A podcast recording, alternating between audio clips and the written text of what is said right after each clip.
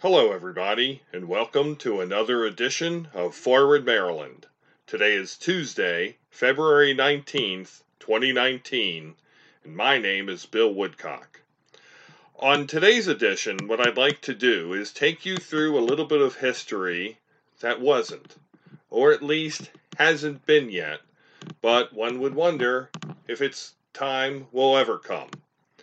Uh, very interesting. One of the uh, many, many, many broken promises of the Trump administration has been the promise to rebuild American infrastructure.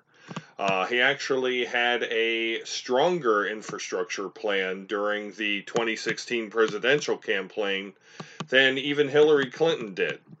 Uh, I believe he promised to do something on the order of a trillion dollars of infrastructure uh, investments and improvements, uh, build, rebuilding bridges and highways and uh, railroads, uh, and um, you know redo a massive public works investment that was going to last um, for decades.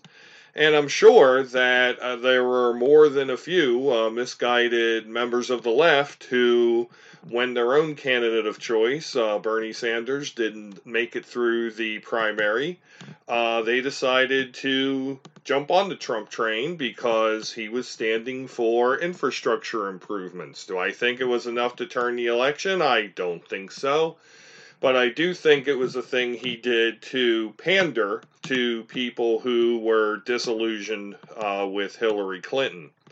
Uh, nothing has, of course, come out of that. Uh, there's absolutely been no movement on public works in this Trump administration. And uh, frankly, there hasn't been a lot of great movement in the state of Maryland either. Uh, there's been a lot of road building, there's been a lot of talk. Uh, there's been, um, you know, I, I, shared a couple of episodes ago uh, the proposed spans of the next uh, Bay Bridge span, the third span across the bridge. But, uh, and there's been the Purple Line. But there hasn't been any talk given to mass transit around Baltimore City. As we all know, Governor Hogan effectively squashed the proposed red line. Uh, he created the BaltimoreLink bus system, which I understand from everybody I know who rides it is horrendous. We still have the light rail, still have the Baltimore Metro, such as it is, but we could have more, and we could have had more. And for to, to accompany tonight's episode of this podcast, I'm going to direct you towards the website. And there will be a link on the Facebook page to the website. But on this web page is going to be a map.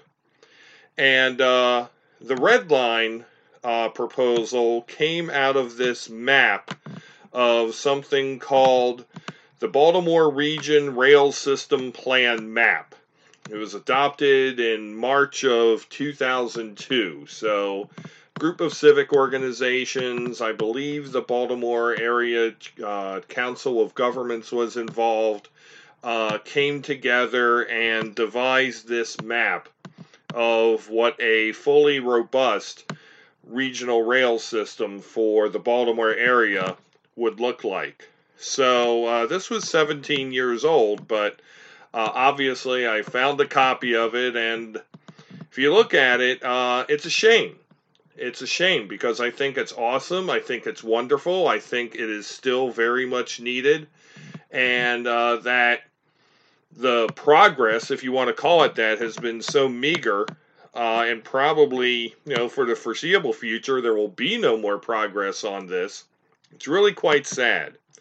But uh, let's take a look at this. So, the current um, Baltimore Metro line, the I guess called the Blue Line, is actually on here as the Green Line, and it starts in Owings Mills, uh, goes through downtown, goes through Center Street, Highlandtown, Johns Hopkins Medical Campus, but whereas it currently stops there, it continues to go on through Madison Square, East North Avenue, 33rd Street, Morgan State, Northern Parkway, uh, and out to White Marsh and uh, an I 95 uh, train station, and with a spur that goes out to Middle River and Martin State Airport.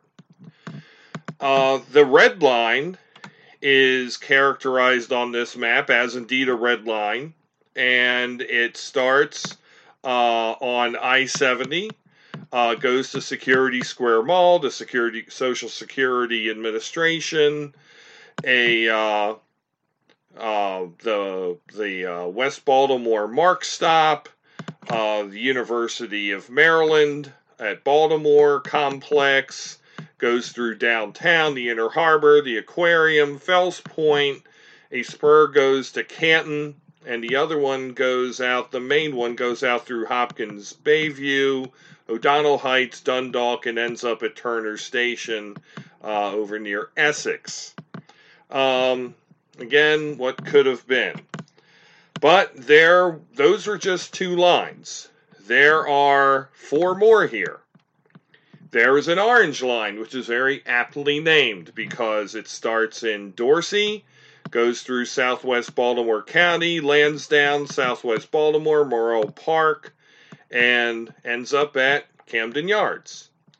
Uh, what's called the Blue Line here is a north south route that starts in Hunt Valley, goes through Timonium, Lutherville, Falls Road, Mount Washington, Woodbury, North Avenue, Mount Royal, Lexington Market, Camden Yards, Hamburg Street, Patapsco, Ferndale, and Cromwell Station. So that, that looks scarily like the current uh, light rail system. So Okay, we'll we'll give credit for two of these uh, six lines uh, actually done, but again, what else could be? It's uh, really quite sad. There is a yellow line, and the yellow line is is most fascinating because it's one of two lines that provides uh, connectivity to the DC system. And uh, the yellow line starts in Hunt Valley. It follows the blue line, goes through Timonium, Lutherville. Then it veers off. It goes to Towson, Belvedere Square, Waverly, Johns Hopkins University, Mount Vernon, then Charles Center. Uh, then along with it picks up parallel to the blue line again, Hamburg Street, Patapsco, Linthicum. Then it veers off. A spur goes out to BWI Airport whereas the line proper goes to Arundel Mills, Waterloo, Columbia Gateway, Broken Land Parkway, Owen Brown, the Merriweather District in downtown Columbia, and Columbia Town Center. So, right there, you could see uh, with the Dorsey connection and also with the connection of the various commuter buses, connectivity to the DC area. Next, we have the Green Line. And the Green Line, actually, no, we did the Green Line before, my bad. Uh, the only line we have left is the Purple Line. And the Purple Line is quite interesting, and it maybe has the most uh, meandering route of all. Uh, it starts in Odenton, so again, uh, connectivity with MARC and also incidentally with Amtrak. Goes to the BWI Amtrak station. Uh, and I'm mentioning this connectivity because it's also interesting because, you know, some of this connectivity would require no additional uh, hardware, no additional track to be laid uh, probably would wind. You know, maybe it would. Maybe it would ultimately be put down, but uh, not necessarily. Frederick Avenue, um, Sandtown, Winchester. So, uh, you know, that name sounds familiar. A little bit of economic development and a uh, not a great part of Baltimore City. Uh, it would go so from Sandtown, Winchester, the purple line goes around to the northeast, goes to Madison Square, the East Baltimore MARC Station, Rosedale, Rossville, Martin State Airport, and Edgewood. And then again would pick up to the MARC and Amtrak line towards Perryville and points to the north and northeast. So, uh, very telling. Um, you know, the people who put together this plan really had some good ideas. They really had their thoughts together. And uh, I don't know how much this would cost to build. I did see recent estimates on this third span of the Bay Bridge, and I believe the estimates were around uh, $10 billion at least. I believe the cost of constructing the red line was somewhere around the two million, two billion dollar, pardon me, two billion dollar category. So, um, if you take that, realize that two of the lines have been already built. The current metro line, well, part of it, and the uh, light rail line. One could imagine that another $10 billion could certainly do this entire plan. Uh, probably not outside of the realm of possibility, especially if we're talking about light rail and not underground subway. And wouldn't that be a worthwhile investment for the Baltimore region, as opposed to half measures like rapid bus transit?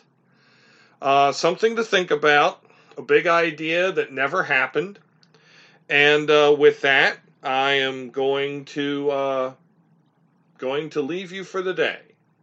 Uh, I also want to make a special programming note. Uh, there's supposed to be a huge winter storm coming through the area on Wednesday, the 20th. So look to Forward Maryland for posts from snow, parentheses, and ice, again, 2019. For all of us here at Forward Maryland, have a great rest of your day. Take care.